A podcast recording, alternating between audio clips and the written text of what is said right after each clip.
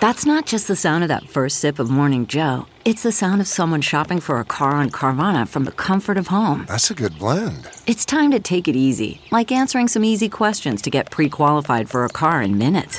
Talk about starting the morning right. Just like customizing your terms so your car fits your budget. Mm-mm-mm. Visit Carvana.com or download the app to experience car shopping the way it should be convenient, comfortable. Ah.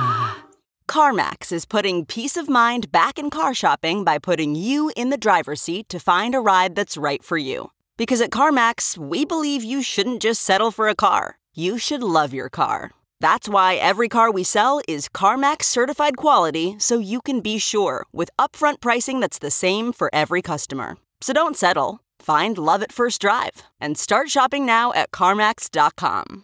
CarMax, the way car buying should be. Good morning. We're here in the City Council chambers with Ja'Mal Green, the Yes. candidate for mayor, 23 years old. when I was 23, I was not running for mayor. Why are you running? Well, I mean, I think it's time. It's time for a change. Um, we have some new progressive ideas that we think should be on the table. Um, I'm tired of seeing so many different politicians who don't come in our communities, that don't understand uh, problems around the city of Chicago, and just tout their record and tout their resumes and think that that makes them qualified. No, we need someone who is going to be a good listener, somebody who's going to have good character and judgment, and make the best decisions for all residents in the city of Chicago. Tell us about your relationship with Chance the Rapper. And do you have a chance to get his endorsement? So uh, me and Chance uh, were in programs, youth programs together when we were young. Uh, I mean, probably 14 years old. Um, and he brought me into uh, the music scene at YOUmedia here in Washington. Um, his father has been a mentor Ken of Bennett. mine. Ken Bennett uh, has been a mentor of mine for several years. Ken actually partnered my company with the city when I was 18 years old. Um, so uh, me and that family, you know, we, we go back to when I was a young boy, um, and, and we, we still see each other and talk to this day. So um, who knows what will happen in this race? Well, I mean, you, your friends, do you have a chance to get his endorsement? And what would it mean if you did? Well, you know, I've been in, in contact and working with his organization uh, for the past year. Uh, my organization, Majesty All Stars and SocialWorks. Um, the head of, of SocialWorks uh, is, is a great friend of mine too. Um, so, you know, I haven't explored the idea of Chance endorsing yet. Chance is doing a lot of different things and giving back and being vocal uh, as well as I am. And I think now I got to prove myself to make sure um, that he understands that I can run this city. And then I think, you know, he'll make the best decision. Now, you wanted his father to run, Ken Bennett. Ken Bennett, who used to work for Rahm Emanuel, director of public engagement, was the guy he threw out there to try to mend fences after the Laquan McDonald video was released. Tell us about that. Well, uh, Ken Bennett is um, he is amazing. Let me just say that out there that he is one of the most smartest, uh, one of the most smartest men that I've ever knew, known in my life. Uh, he worked in the White House. I don't think his preferable job was to work for Rahm, but um, he wanted to be closer to his family, and this was the job that was open here in the city of Chicago. Um, he was one who tried to mend those relationships after Laquan McDonald, stressed him out a ton um, until he decided to to part ways with the administration. You told him to get out. Yeah, And I mean- Chance told him to get out. Tell- talk about that. everybody. I, I mean, I think everybody uh, wanted to push uh, Ken out of out of the office just because we knew the type of man that he was. You know, he's not uh, corrupt. Uh, Ken is not one um, who. Uh, you know, had a part to play in the Laquan McDonald situation, um, and it sucks to be the one that every that that it all falls on, especially being the the black, um, you know, uh, person right up under Rahm. You're going to take the most heat because the communities know you. So um, I, I don't think he, he played a part. So we wanted him to, to, to get out. I think So you said get man. out. They're using you. What did you tell him?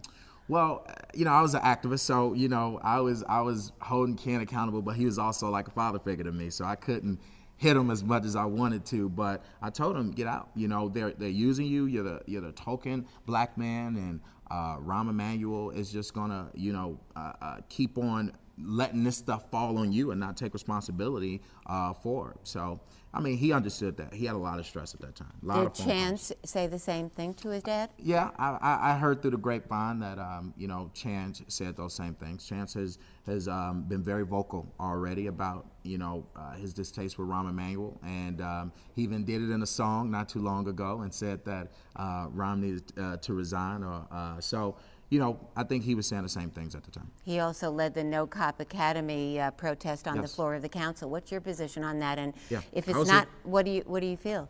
So I was here. I don't think the timing is right for a police academy. I think At all, at all. Uh, well, I'm not saying at all, but what I'm saying is right now, no. I think Right can- now, no. Why? No, because we have a lot of other things to prioritize in the city. All right, we're shutting down schools. Now we're shutting down more schools in Englewood and turning that into one. Uh, we have shut down every mental health facility in minority communities. Um, we have not spurred economic development that can create jobs. So my thing is, when, once we invest uh, in a project, what's going to be our return on that investment? So now they say $95 million, but because of the gaps and and and, and the funding, it's going to be end up being more, right? 195 million dollars. What's our return on jobs? What's our return on um, Well, but that, doesn't that community need police? It needs economic development. It needs people to be in that community, to work there, to shop there, right? We need people in that community to have a grocery store to go to. We need people in that community to, to have a job that they can go into in that community that has benefits. I don't think this project right now will create jobs. You're talking about creating a, a handful of jobs.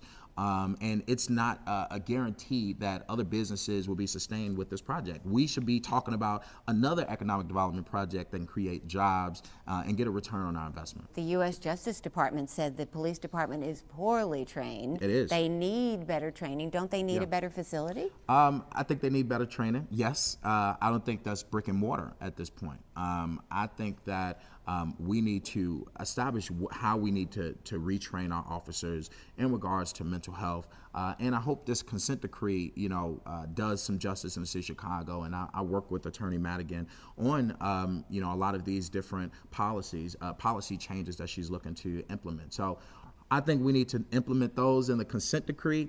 I think that we need to look at how we're going to retrain our officers, but I don't think that means that we need a whole new facility. At some point, I think we could talk about it, but we got some other projects that we need to talk about first. Are you happy with the consent decree, or does it need to be strengthened and changed in some kind of way? So, you know, ACLU and Black Lives Matter actually came together and they presented uh, a few more things that they think can strengthen uh, that consent decree that uh, I kind of agree with, okay? Uh, but I do think what they've done, uh, Attorney Madigan, and, and how they have put uh, And Emanuel. and- well, Give him any credit at all? No, I don't give him any credit. Uh, I think I don't think that he wanted this to be be going forth. But she came to me and she said, "I want to make sure before I transition out that a judge is monitoring this and making sure that these policies are implemented under this administration, whether I'm here or not." And so I commend her for that. So we have different policies. For instance, one of them is uh, every time an officer, uh, we wanted officers to document every time they pull their weapon out.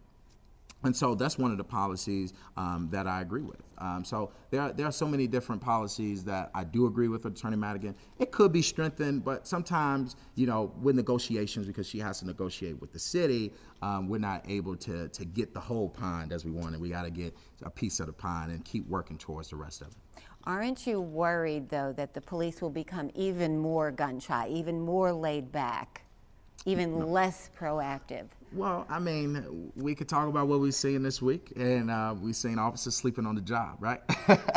Well, But- and, and that's another story. That's another Like, story. You said But- it was because they were working too much overtime that Emanuel's approach of flooding the streets of the five districts with up to 600 weekend officers was the wrong approach, was a burnout thing. They Yeah. say these two officers, these snoozing officers, in were this not case. working overtime. One of them worked some overtime, uh, and the other one didn't. A little bit, Little nine bit. hours in Yeah. two months or a month and a half or whatever. Right. So you were wrong about that. Yeah. So what did that picture say, and what do you do about So it? that, that that there was some negligence there uh, that uh, police officers should definitely uh, they not they shouldn't be sleeping on the job and both of them at the same time at that. Yeah, what um, what is that? streets. What is that? Do you think? well, if not overtime burnout, what is it? Well, I don't know if it's overtime burnout, um, but I do think that officers uh, can possibly be burned out um, in their work. Okay, and they, they also possibly have other things on the side and families and maybe another job. So we got to make sure that we got police officers that are focused um, in the right uh, mental health state where they can actually fulfill uh, their duties uh, as police officers. So what I, what I say with, to those officers now that we know that it wasn't overtime, um, that you know they should be disciplined uh, a little bit, um, but they should definitely be, be talked about to uh, figure out what's the problem and why they're both sleeping at 4 a.m. on a Saturday. Maybe it's just can- overnight burnout. You know, the idea Yeah. of the, the Graveyard graveyard, shift. shift is, is a tough thing. Have you ever worked it? I did. did you fall asleep? Yes, I did. I, I used to then. fa- fall asleep driving home. Um, and, Wow, great. and Did you get into an accident? No, I didn't get into an accident, but I used to wake up like all of a sudden, like, okay, I need to turn on the music. I need to drink something. And right. so, you know, the graveyard shift is, is a little hard. So, yeah. Okay. What is your plan to stop the violence? Yeah. If not flooding the streets with police, then what? So our plan, and we're going to be releasing a more extensive plan. Right here is as fine. future- Right here. Why So not? I, I'll, I'll say some of the different things. So w- how I break it down is number one, it always starts in the home, right? And so um, when they come out of the home, they go into schools, they go into communities. So we as leadership fail them once they come out of the home. But we got to have programs to figure out how we can bridge that family structure in the home. So one of the things is we got a gas and a gas program with Guardian Accountability Services and Youth Accountability Services. And so basically what that says is that if a young person, say they vandalize city property, we would make them eligible for this program instead of giving them a record and say you got to do a few months of this mentoring program or you have to do a certain number of community service hours or clean up what you did. Now, once YAS is uh, triggered, GAS is triggered, Guardian Accountability Services, where we would dispatch someone from the uh, from the city to see what's going on in the home, and we can recommend that they do a parenting class or recommend they do a certain number of community service hours with that kid if they got to do community service hours, or if they're on drugs, we will work with DCFS and, and mandate them to go to rehab, or we will put that child in a better home. So that's one of the things. Then we got to start talking about building up our education system. We need schools in Englewood to be just as good as schools in Ravenswood. So they should be on a level playing field, and that's going to take the right investment. We shouldn't have 40 kids a classroom, the lack of clinical staff members. We're failing when they go in that school. I was kicked out of nine schools. I could have went to the streets and did other things. Um, and we have we shouldn't have a school system that just You uh, were kicked kick out of how many? I was kicked out of nine schools. and I Why? went to 12. What, what did you do? I was a class clown. I wanted to lead the classroom uh, the wrong way, uh, and so they found ways to, to put me out and expel me. Lots of CPS schools. Really? Okay. So you, the last CPS school you went to was Wendell Phillips, right? Yes. And then you were homeschooled the, f- the, the final year. The Why? final year. Why? Um, so I started a company at 15 years old in Wendell Phillips um, with my history teacher Pete Retzos, and we both were in control of the youth program. And in Wendell Phillips, we did peace marches where kids can um, um, uh, get service learning hours. And then at 16, I had partners in other states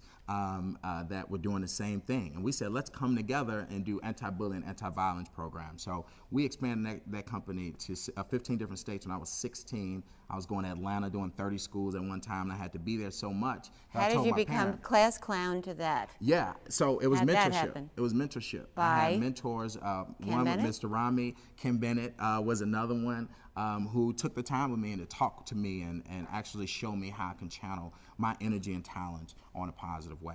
So, Now yeah. you have two children. Yes. You're not married. Tell us. Yeah. You had a kid. You have a two and three year old, right? Yeah, one would be three in a little bit. Yeah. Okay. Did that change you? Was that a mistake uh, in terms of initially? Of course, you don't view it that way now. But No. tell us how it changed you. Well, I mean, I didn't plan to have kids, but it matured me to, you know, who I am today. I don't think I would be running for mayor if I didn't have kids, um, because now my outlook on the community, even being an activist at the time when they were coming, um, now it changed because now it's like, okay, I vowed that I would always leave this city. I vowed that I would raise my family somewhere else because I saw people being shot in front of me. I saw uh, poverty firsthand, and I didn't want my kids to go through it. Now I'm having kids. Now I feel that I can change the communities. I have to make these communities better for them.